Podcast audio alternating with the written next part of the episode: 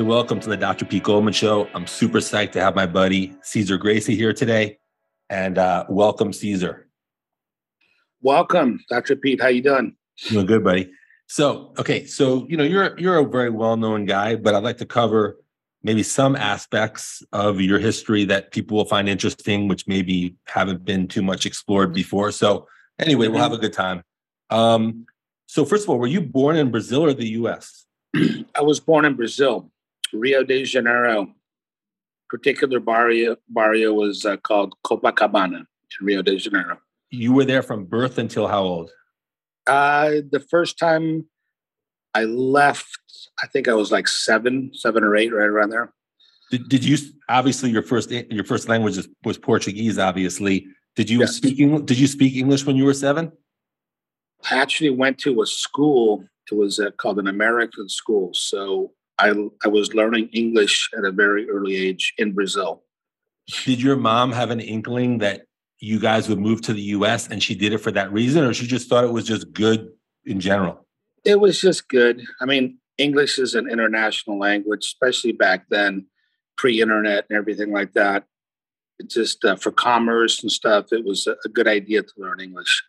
When you were, when you were hanging out with your other seven year old friends or six year old friends or, or mm-hmm. cousins, did they speak English or you were pretty unique that you spoke it? Well, my English wasn't very good when I was out there, to be honest with you. Um, I was fluent, obviously, in Portuguese, but uh, you know, I knew some words and everything, but I wasn't fluent in English at the time.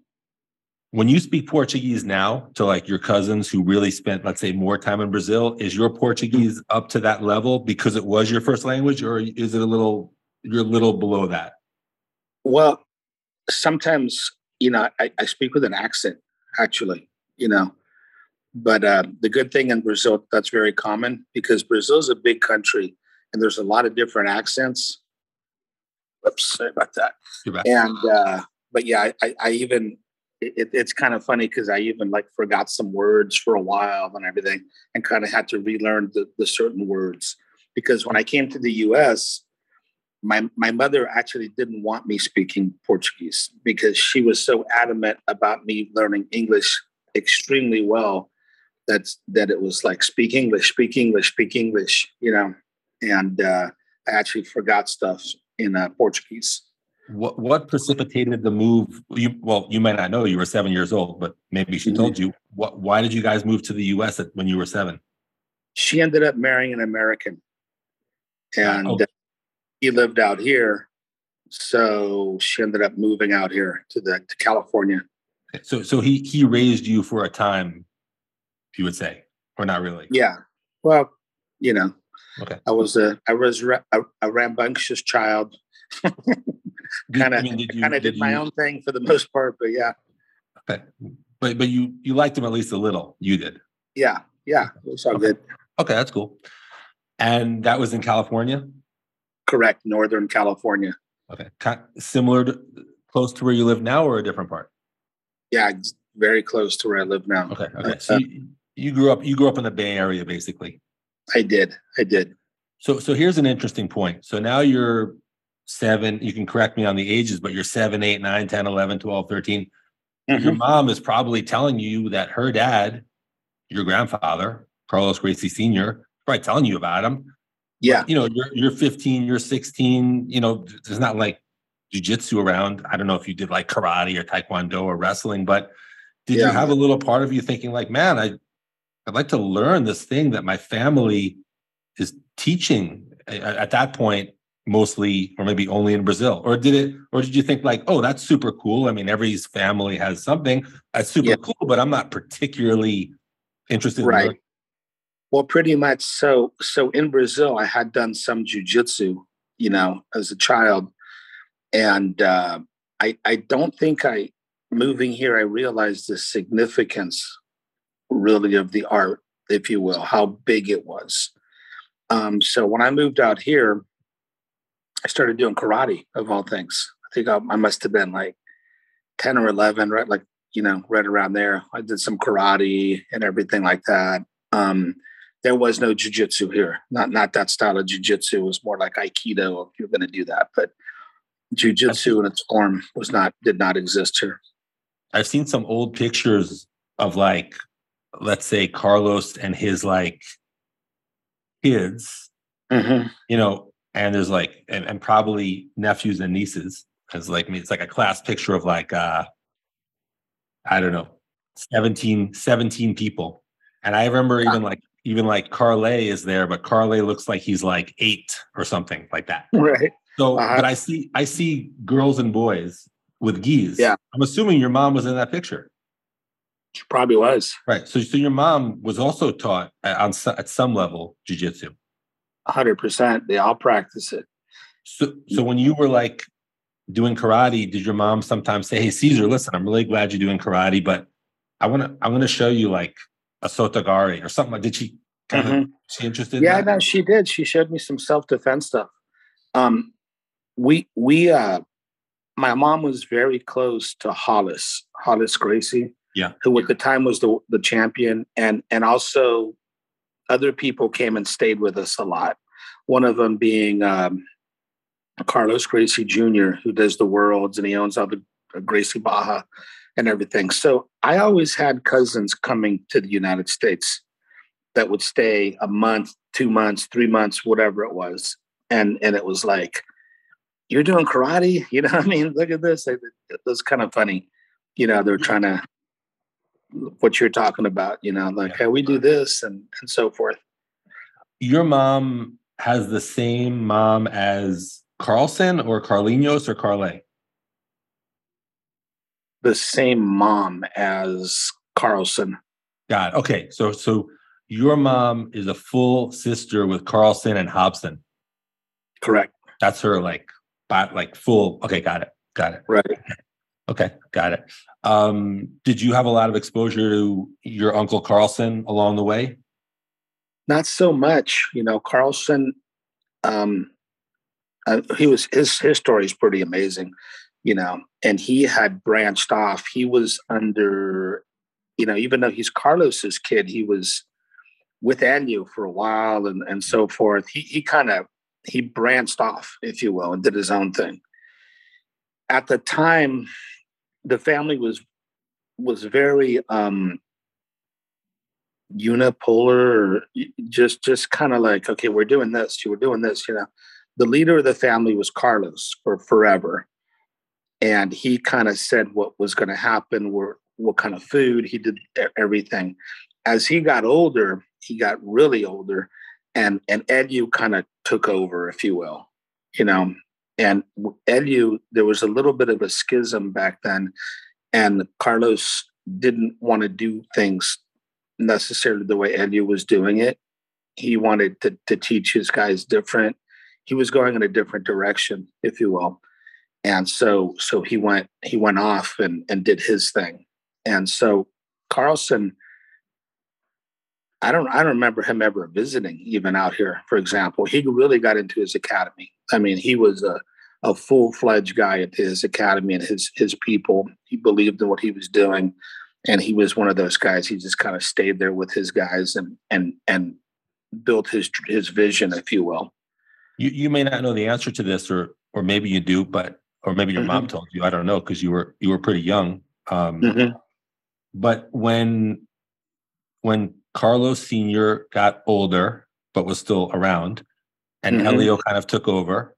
But you mentioned that there was a couple, whatever they were, directions or philosophies or things or events or whatever that Helio mm-hmm. was doing, and Carlos wasn't like thrilled with. And then whatever happened, happened. Do you mm-hmm. know kind of, do you know the themes of some things Helio was doing that Carlos didn't love, some things he was changing? Do you know what they were, or just knew that? um, it's just you know, you had his way. He, uh, I think everybody, you, you get jujitsu and and you add to jujitsu, and Helio had added and and put, you know, he. How do I describe this? Carlos did something so amazing. He was very beloved, Car- Carlos Senior, and uh, you you know, he just wanted to do things his way. And it just kind of, you know, he had his sons. He, he was adamant that one of his sons was going to be the family champion, the whole thing. And I mean, the, the guy he contributed a lot to jujitsu, but he was a, a, a very hard taskmaster, if you will. And I think I think Carlson, he just wasn't with that program. He just he was he was all into the he was the family champion at the time. You know, and you had gotten older. Um, had lost to a guy named Santana, yeah. Valdemar Santana, who was a student for a long time, very strong, tough guy. But age just couldn't keep up. And then Carlos comes in at 18 and beats the guy and suddenly is the, the family champion. And I, I, I wasn't there, so I can't really say exactly what happened. Okay. Um, I've heard some things, but you know, I don't know. Um, yeah. And then, uh, and then Car- Carlson just wanted to to teach his guys the way he wanted to teach his guys, and he built his legacy, and and he he created probably what I think to this day was the greatest guys that one guy has ever prepared was that's who Carlson was. So Carlson to me was uh, almost he was not almost he was a role model to me. Even though I never trained under him, I was never part of his group in Brazil. I barely know those guys, you know. But he was a role model to me. What he did, how he he molded what he did on his own. But uh, he wanted to do things on his own. He did. Okay. Let me let me ask you. You know, it's funny because I was going to ask you a question later, but actually, in light of what you said, I'm going to ask you now, and then we'll kind of mm-hmm. get back to you know your your evolution and your biography. But one thing, I'm going to give you a big compliment. In as as I ask you the question, I'm, I'm going to give you a very sincere compliment. You know, if you think about a kid, let's say I'm just making this up, some kid and they has like three brothers, four brothers, so he kind of mm-hmm. maybe he's the he's the third oldest. Let's just say he he wants to kind of like distinguish himself because there's three other brothers. So he wants to kind of distinguish himself. Or maybe mm-hmm. someone like yourself is from a huge family where most of the people in the family are doing the same thing. I mean, some people probably don't care about distinguishing themselves, but some people do. And there's mm-hmm. a lot of competition to distinguish oneself in a family like that of fighters and trainers, etc. But if you think about the great, you know, the ability to produce great fighters, mm-hmm. gi, no gi, MMA, I mean, you're like in the top three ever because there's like mm-hmm. the Carlson team, there's your team. Mm-hmm. I don't, I don't know what other team, but there, there's probably a couple other Gracie teams that had a lot of spectacular success.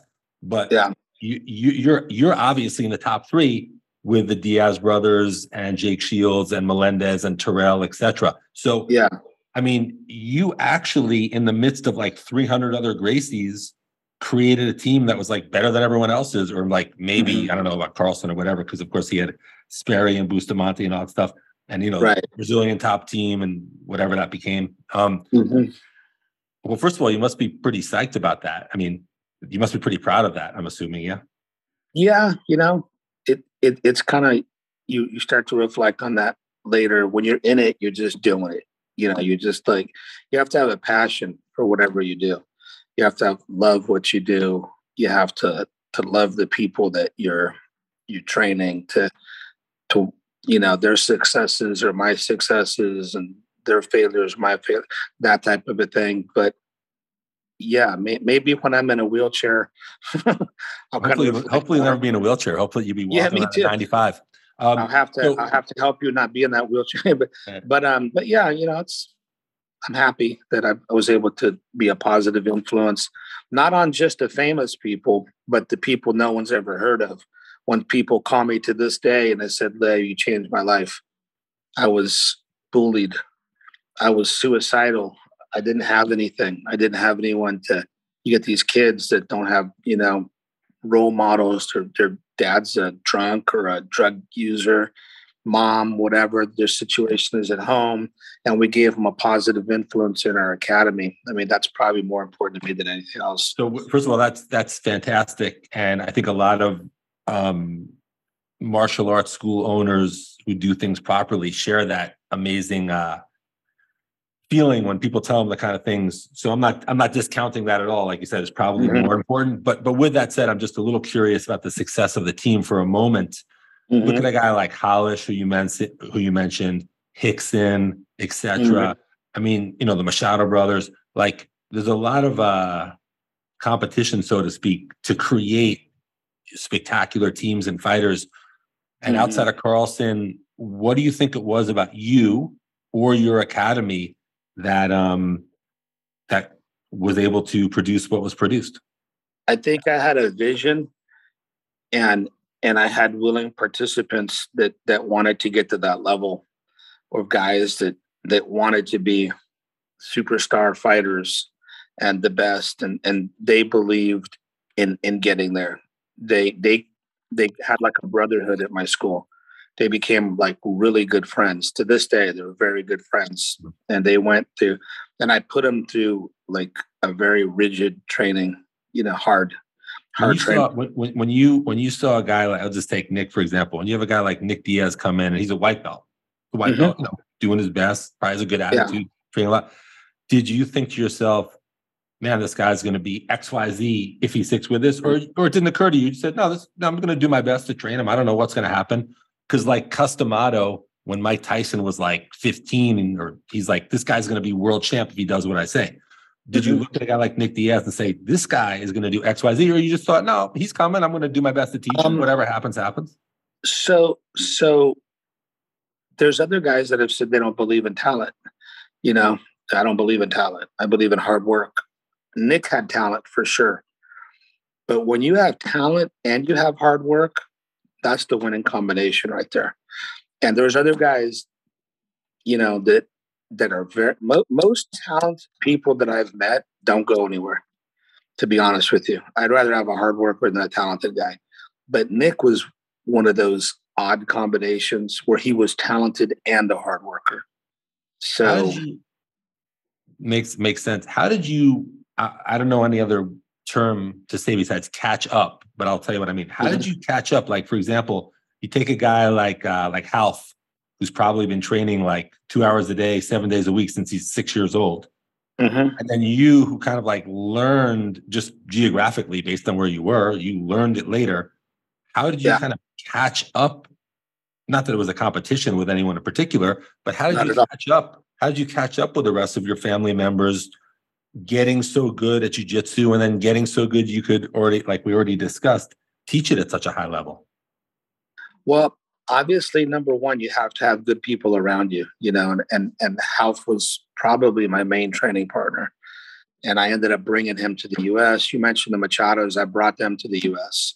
Um, so I trained with the Machados for a long time, and Ralph was my my primary training partner especially up here in Northern California. A lot of Brazil. Just pause there, pause there for a second. When Ralph was like a black, I don't, I don't know exactly how it worked out, but you can mm-hmm. correct me on the details. But when Ralph was like a black belt and you were like a blue belt, I don't know if it was like that, but how mm-hmm. how, did, how were you able to train with him since he had so many more years on the mats?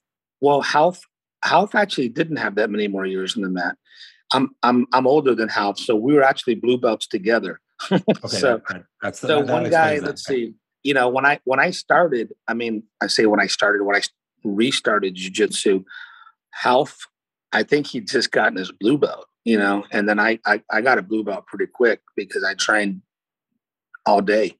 I'd wake up in the morning, go train, then then go eat the go train. I mean, my where academy, was this? when you were training all day geographically. What academy was that? Where were you? Uh, the, my two primary academies that I trained with were Gracie Barra and there was Rilion Gracie, which was in Leblon, I think, at the time, which is uh, all barrios in, in, Rio de Janeiro. So he's so, so, he, so, how old are you, how old are you then when you're training with Rilion and Gracie? When I'm training with Rilion, I got I want to say I'm like like 18 years old or so. Okay. You know? okay. So you already you graduated high school in the U.S. You moved to Brazil after that. I go to Brazil. I go to Brazil the first time. I think I was yeah, I was I was 18 or maybe 17, I don't know, something like that. But I yeah, I went to Brazil and uh, lived there. You know, um, I was training with Rilion, and he was kind of part of Car- Carlos Jr. and Rilion are brothers. So one ran the Gracie Barra, and one one ran, you know, Rilion ran his own club over there uh, God, I think it was Leblon. I'm pretty sure it was. So, so I would kind of go back and forth, but I, I was primarily in Leblon. I really took to Rilion, and he, he was, he was the the guy you're talking about, where he's the black belt and I'm the blue belt. Got it. Okay. You know, it'd be him. So, so, um, yeah. So you know, back then, and just it was the days consisted of just training and I kept an open mind. You know, when I came to the U.S., I continued my studies, and I trained a lot. I, I kind of I trained with the Machados a lot, and then I went on to to go with Rickson. Speaking of speaking of speaking of Machados, let me ask you just a side question. I wouldn't sure. really call it. I really I wouldn't really call it a tangent, but I mm-hmm. guess it's a little bit. So I I and I'm good friends with Rigan, and also I'm good friends mm-hmm. with John Machado, the youngest brother. I, I know the other three brothers not not well, but I'm good friends with John and I'm good friends with Rigan. So I heard not from them, by the way, not from the Machados, but I heard like in the Rorion garage days when, mm-hmm. when Rickson was just beating everyone up because he was kind of in his prime or something like that. I heard yeah. the only person that was kind of on his level was Rigan, and it was kind of like Rickson and Rigan, and they were like almost like you know one day you know tap he would tap him, he would tap him. So if if Rigan was so spectacular, which he was apparently, mm-hmm.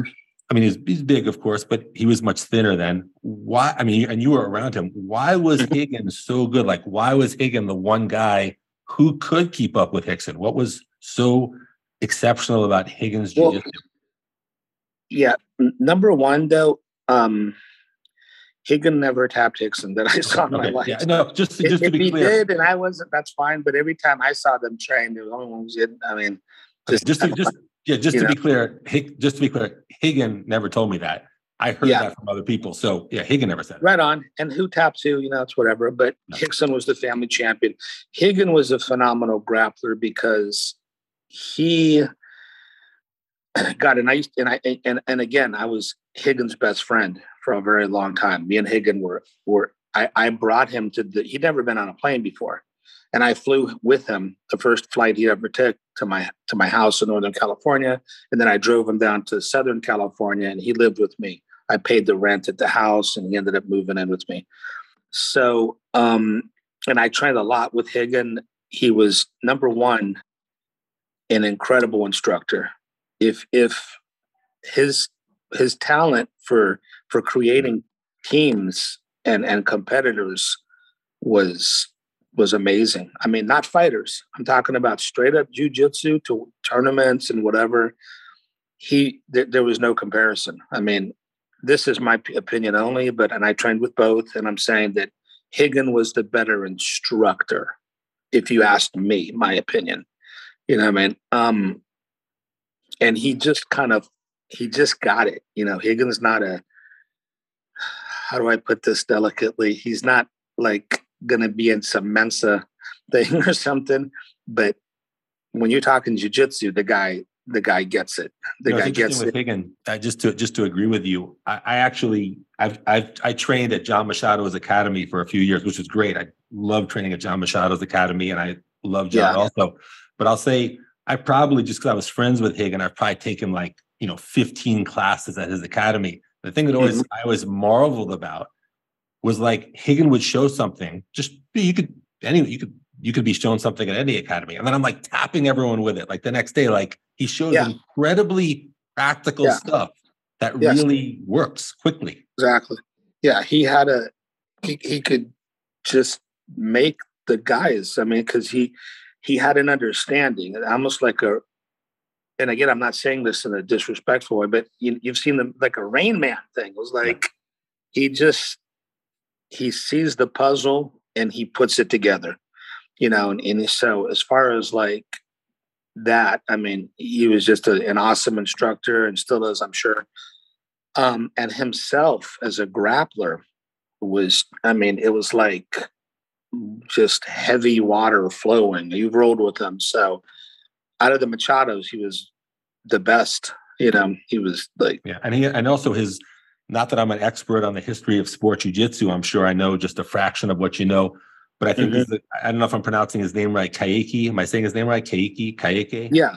Yeah. Kaiki, like yeah. I know that Helio Gracie said, I mean, he might have just been saying this to hype it up, but Helio Gracie is quoted as saying, besides my sons, Kaiki's the best.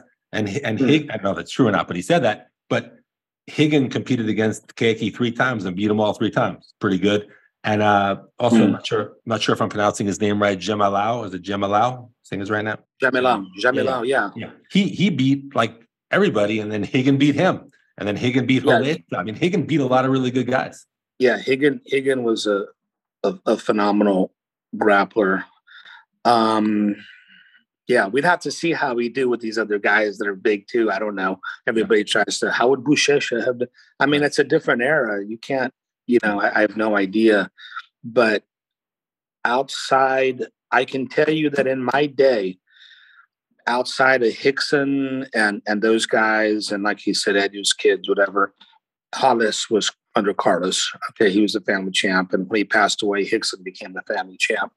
But Rigan in Brazil was, you know, an extremely talented guy, and you know, pretty much was was the guy. You know, when you when you um were training at Rorion's garage for a while, mm-hmm. you were training there, right? Yeah. Did you? I mean, obviously, you know, I think Rickson and Rigan were both there, and whoever else, Royce, I guess, was there. Did you find that a very productive era in your jujitsu, or just was a little part of it that whatever? You know, the the weird thing is this: growing up, you know, when I went and trained with these guys, these guys would have private classes, would have group classes. So I never had a private class, you know, for me. Like I, I just kind of had to learn. I would be the uke, if you would, like, hey, Cesar, can you help me? I'm gonna teach this guy a private. Can I, you know, and he's gonna do the moves on you. So I would do that all the time. But I, I kind of learned that way, if you will. Yeah. And I got to a certain I got to a certain level w- with those guys, and you know, and with Rickson, you know, I saw a different side of jujitsu because Rickson's style was 100% different than the Machado style. You know, um, I guess everybody has their style. And then, really, when I moved up to Northern California, is when I kind of started getting really my own style, if you will. This is an interesting part because um, I wanted to ask you this. So if Hickson has a certain style, the Machados have a certain style, you're taught by both, and of course, then you develop your own style. Mm-hmm. Would you say just in a couple sentences what was some characteristics of the of the Machado style? What were some characteristics of Rickson style, and what were some characteristics of the style that you eventually kind of created mm-hmm. for yourself? Rigan Rigan was sport jujitsu you know, I'm sure he could fight, you know, because, you know, he did a little bit of whatever, but it was a very sport type of jujitsu. And Rickson was all about fighting. Everything was about fighting, like self defense, you know, like you get mount and you want mount because of this reason. It wasn't, oh, you got four points, you know, it was like, I trained under Rickson for a couple years. And um, it was more the the base was more important. Like being having base, not being swept. That base is just so important. Um, and it was more like I said. There was a lot of self defense and and so forth. With the Machado style was more of a let's grapple. I'm going to try to tap you out and, and so forth. And they both have their merits. They were both great. Jean Jacques Machado was um, his speed was what was oddly enough, you know, you mentioned Rickson. If anything, Jean Jacques would be the one that was more dangerous with with to Rickson than than Rigan even, and because uh, they would, you know, if you mess up something on Jean Jacques, he's going to get you. His speed, you know. Um, and how about yeah. your style? You were gonna you were gonna get to you. The, well, yeah, you know, I'll, I'll get to me. Me, what what I think influenced me a lot and I and I my my my primary influences were obviously my instructor Helio, and you know all those years training with the Machados, with Rickson. It was a very eclectic style, and then Ralph came over. I, I brought Ralph out, and then I really opened it up to to sambo and to wrestling. You know, the the Brazilian style at the time was a judo based style, jiu-jitsu and judo that's what the two things were together. Now, when you get into America, I think probably two of the, the predominant styles now is jiu-jitsu and wrestling because there's so many wrestlers in America. So I was open to to all these people coming in and I kind of like, all right, we're gonna do footlocks, we do footlocks. You know what I mean? And I got good at that. I got great at attacking legs and defending my legs and everything. And I would learn from sambo people, and I would, and um, and I think the wrestling helped me out tremendously with my with my style, with my base. That's when I made the transition to more of a top attack game than than bottom because I used to love guard, and I still do, but I was weak on top. I felt my base was lacking, and I think the wrestling and the and so forth kind of helped me with that. Who, who, who taught you to wrestle? Uh, a lot of people taught me. My my main people, Casey Strand, who's uh, he was the the head, the, kind of the, the wrestling coach for my team. There were some other guys. I mean, we had so many high level D1 wrestlers at the time, like even like Dave Terrell, and he wasn't D1 because he didn't go to college, but uh, high school champ, regional. Um, a, a, bunch of other guys you don't know, but they were like um, very high level D1 wrestlers. And I used to just go to wrestling practice with them. They would wrestle, we just do takedowns, and I would just like pick it up and pick it up. And and I did gilas, and I and and I was an open like to sambo guys. You know, you go, they would go into a jiu-jitsu class anywhere, and they were told they couldn't train there because no, that's all illegal. You, you got heel hooks, you know, whatever footlock or knee bar they're doing was illegal. Well, my academy, it was all legal. I said, I don't care what you're going to tap me with, you know, because that you know on the street who cares so um i didn't i allowed everything when that when made the, when the when the sambo guys came mm-hmm. i'm sure you know even with a good attitude but let's say they were tapping you or some of your best guys were you yeah. just like okay that's cool can you back up can you back up three steps and show me how to do that were you just like learning on the spot I never got tapped out by a sambo guy. Just to make that first, okay. because I was really smart. I would control their sleeves. Got it. And it, it, I just wouldn't let them like I would do a different type of game. I would do a game that was very cautious. I knew if the guy put me in the move, he tapped me out. So and I and I trained some with some pretty good sambo people, some world class sambo guys. But I just I've never been topped out by it. You know. When you uh when you got your black belt from I guess your uncle Robson, if I'm correct. Mm-hmm. Now you weren't really training with him. Was it a matter of your other relatives saying, "Hey, Uncle Robson. Like Cesar's yeah. obviously a black belt. We just want you to ceremonially give it to him. Correct. Or did, or did you train under Robson a bit? And then no, said, I, I, never trained under Robson. What happened was Renzo petitioned it for me. He, he's okay, the one that kind of he said, "Look, we're going to promote you to black belt," and you know, I wanted Robson at the time was head of the biggest federation. It was the uh, the the the Rio de Janeiro Jiu Jitsu Federation of Brazil, you know um it was the most it was just the, the first federation ever, that ever existed. So lineage wise it was the correct way to do it. So it, it predated the um, ibjjf for example. So and then and then robson you know promoted me that way. Okay. Um kind of backing up a little bit but i just we didn't really get to cover it.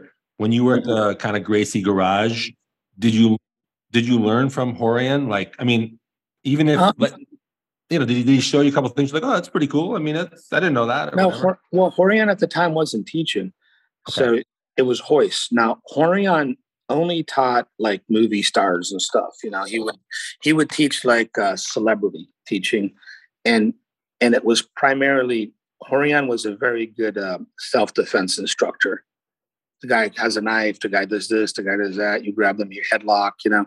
He was doing self defense. So when he was teaching, I, I, really wasn't there. I was there when Royce was teaching. Got it. Okay. And then when you opened your academy, just well, first of all, what year? What was the year that you opened like your own academy? What year was that? In in um, let me think. God, it was. I don't know if it was nineteen 90, 91. Okay, around perfect. So in Northern California, you're talking about because yeah. I opened the academy in in Southern California before that. Okay. Well, I'll say I'll say Northern California, like what ultimately okay. became here. So it's it's 1991 ish. 90, 90, 92 maybe. Okay, yeah. 92. So it's exactly yeah. one year before the UFC exists.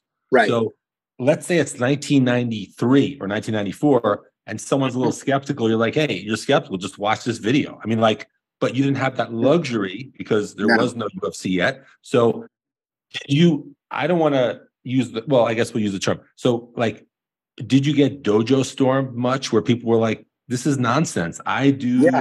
this and I'm coming to challenge you. Was that happening quite a bit? I wouldn't say quite a bit. It happened a few times, like local tough guys and stuff. Um, and uh, they, they needed to be, you know, shown like, and they just do it. You got it's like on the spot, you know what I mean? And uh, you take care of your business, and that was it. And so we got, I got pretty popular, you know, in the area, known as like that's the place to go, you know, if you will. Those guys are real. Got it. Now, another thing I want to ask you. I remember one time um, I saw Rickson speaking, and mm-hmm. Theme, well, more than one time. I'm taking actually a combination of a few times I saw Rickson say this.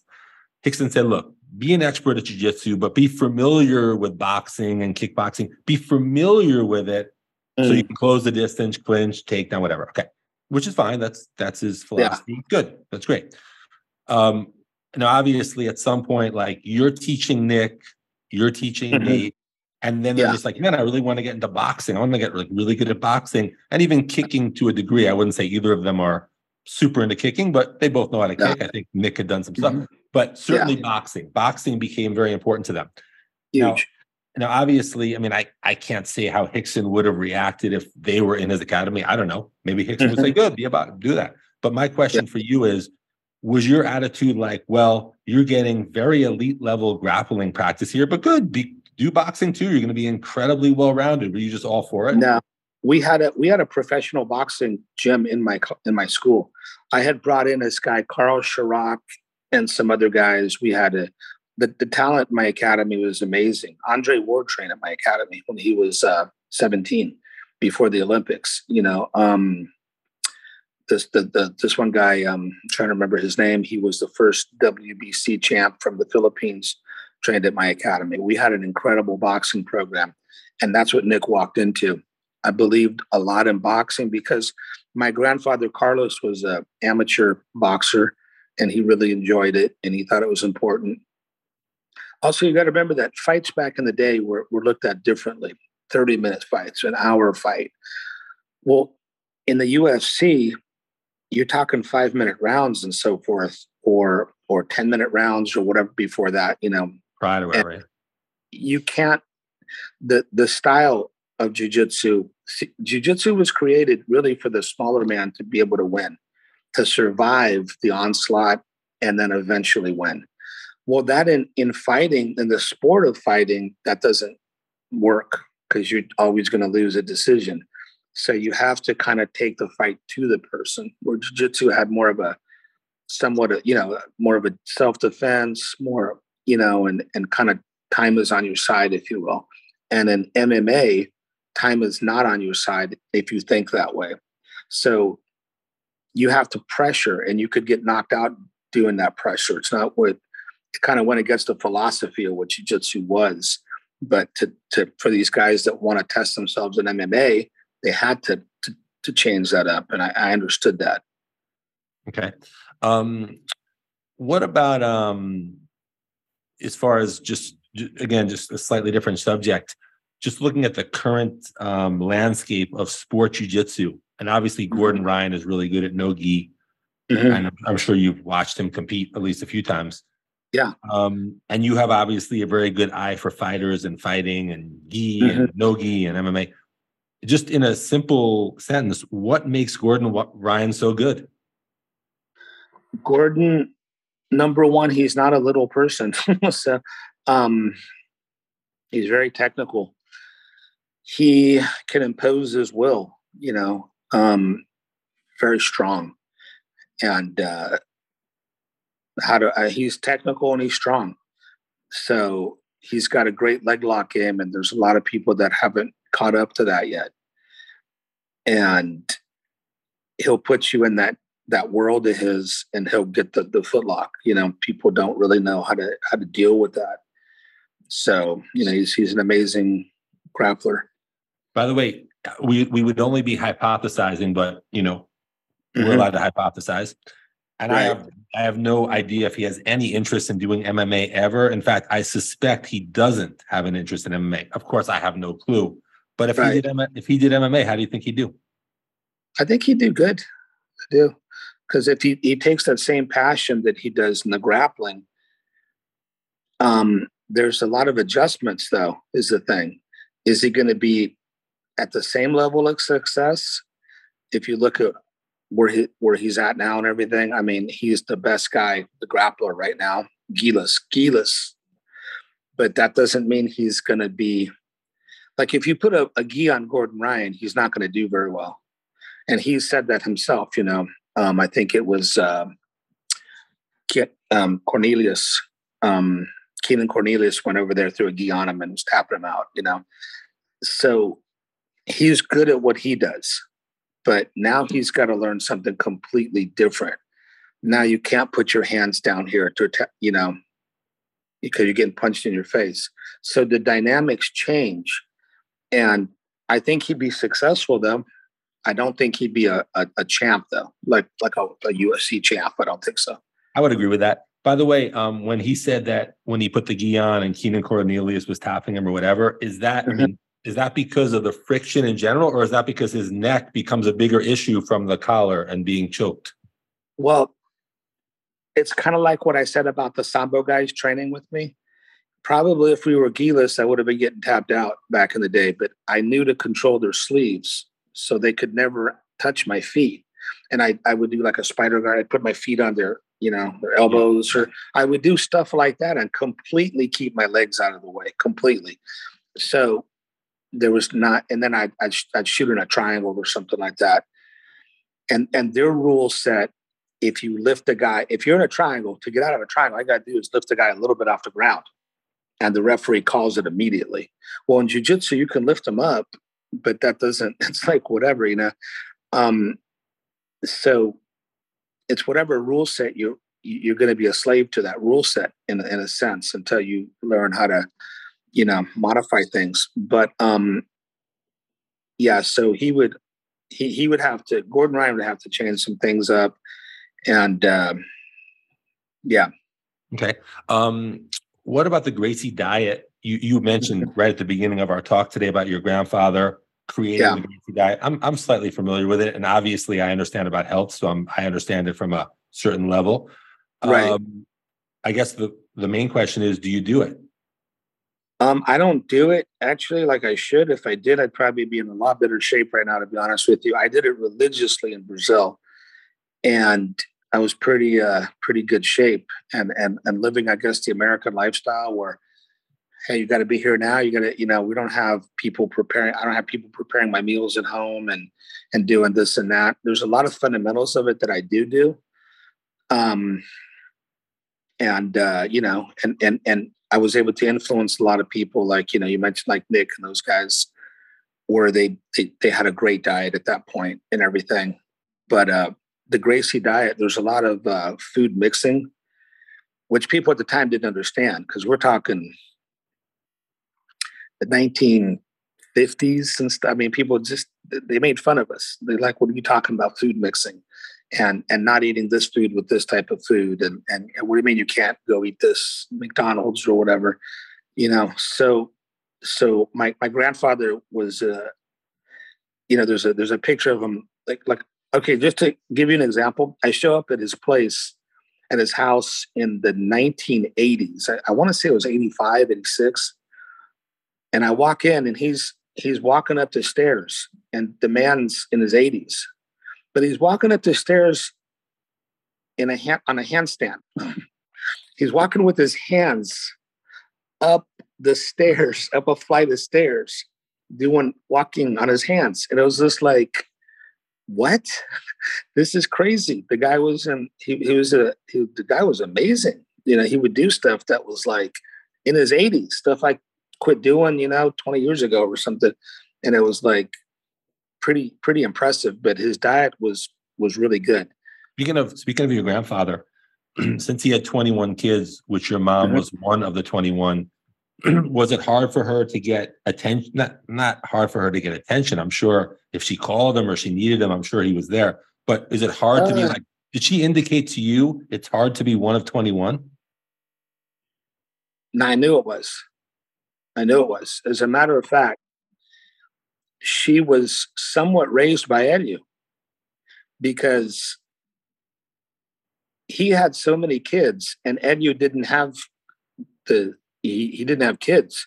You know, he had some issue with not being able to have kids with one of his wives. And later, his, his first wife, yeah, yeah, right. So later he started having kids, but in the beginning it was like Carlos. Um, it was it was a weird situation. I can't. I, I, I forgot. I knew that, but I forgot about that. That first yeah. batch, which was like because I, I, didn't realize your mom. I didn't know who your mom was full brother and sister was, but I know like mm-hmm. Robson, Carl. They, they were kind of given to Helio. Yeah, that first batch. Yeah, correct. They're like here, raise these kids, help help me because I've got so many. It was a different time. It was a different world. You know. You, yeah. Sorry. Good. And uh, my mother's mother passed away like right after her birth. She had like TB or something, right? She had tuberculosis yeah, and yeah. she she died. My mother has never seen her mother. Mm-hmm. She wouldn't know what she looked like in a picture. Um, so it was a different time. And yeah. and Edu kind of raised her and her sister and a brother and and so forth. Rolls and, and that whole thing. So yeah, he was a do this, you know, type of a thing. So yeah. Um, what about um on mindset? Like, for example, let's say I'm I'm just taking a random fight, but you can you can talk about whatever you want, of course. But let's okay. say like Nick is about to fight like Gomi, let's just say. So you're mm. in the mm. locker room with Nick before Gomi. And yeah. Nick, knows, Nick knows this guy punches very hard. He's mm-hmm. not really mm-hmm. a kicker. He's not great at submissions, but he's a good wrestler. So he's a good wrestler and he punches really hard. Yeah. And you're, you know, you're in the locker room with Nick and he's putting his gloves on, he's stretching, he's getting warm, he's hitting the mitts, whatever. Mm-hmm. And then mm-hmm. you're then you're gonna say a few words to Nick. You know, I'm not saying to psych him up, but you know, just to have a yeah. good mindset. What kind of things yeah. are you telling Nick before a fight like that? Um, there's there's a couple of different philosophies. Number one, in a fight. Okay, one is thinking you're going to psych somebody up and and that might happen you know oh you trained harder and you, can say all the stuff that you want to say and you can it, it becomes a little flat though for some reason you know? It has to be more of like you know he knows he's fighting for our academy. He knows he's fighting against a world almost and you also kind of make it like it's just time to take, take care of business man you know? I mean all the psyching and everything i don't, I don't know it's you know might some people that that kind of works and some people that doesn't. You don't with, with nick we wouldn't really psych him up though. He knows what what what's coming and he knows it's like hey let's just get it done. You know i mean? Let's do this. You know? Okay. Um are there any fights in i mean that's a great fight I don't, I, I mean, just for so many yeah. obvious reasons. What what a great fight! What a great finish! Yeah. Tough opponent! Mm-hmm. Like what a great fight! Were there any other fights that you cornered your students on that you were just particularly like, I don't want to say amazed, but you were like, wow, that was incredible! You know, what a great win! And where you were in the corner of one of your students and just they just with a spectacular result, any that stick out to you? That's one of them. That is certainly one of them. I mean, the the funny thing is, is like when you talk about Nick there's so many of those. Yeah, you know, you the Robbie Lawler fight. Think about the first fight with Robbie Lawler, yeah, where Robbie was slated to be the next champ, and and and the Gomi fight, and I mean, there's so many fights with Nick that it was just like, what? I mean, he was amazing. He ama- amazed me, like, dude, I was because he could he could get it done standing with the boxing. He could do it with the the jujitsu, and it was you know, and the other one was. Uh, fight Cyborg, I think was a great, great one. Cyborg was a great. You know what a great. You know what a great moment of a great fight was. Paul Daley. Yeah, mm. I was hmm. about to say. I was about to bring up Paul. You know what a great moment of the Paul Daley fight for me. Mm. Watching it, there was a point that must have been in the first two minutes where Daley kind of clipped him, and Nick just kind of went down the floor, and he was kind of almost like crawling towards his legs to kind of yeah. grab on his thing. And yeah. what I really thought was great about that moment was mm-hmm he was obviously hurt a little at least, but he was mm-hmm. kind of even in this very awkward position, like fairly calm. He was like kind of calmly just working his way back up. And that was a great moment. Did you ever see recently the guy that that climbed El Capitan? I don't think so. he he he he climbed it. They had a documentary recently. I want you to look it up. He went and and and uh, without a rope, he climbed El Capitan, whatever, and what is that, Yosemite or whatever. Yeah. You know, no one's ever done that in the history. And the guy and his heartbeat, he he just looked at it anal- analytically and thought, I might die, I might this, I might that. And and that's kind of like how Nick was. You know, it was just like he just kind of like studied the things and oh, yeah, that might happen. Oh, that might happen. And but because he could control his emotions like that and everything, it was he didn't panic ever. He never panicked, you know. So he's had so many moments. It's like it's amazing, you know. Great. All right. Well, Cesar, that was a super well, I, I, I enjoyed it. I learned a lot. That was a great interview. I appreciate you coming on. I hope you had a good time too. Yeah. And um, we will see each other soon.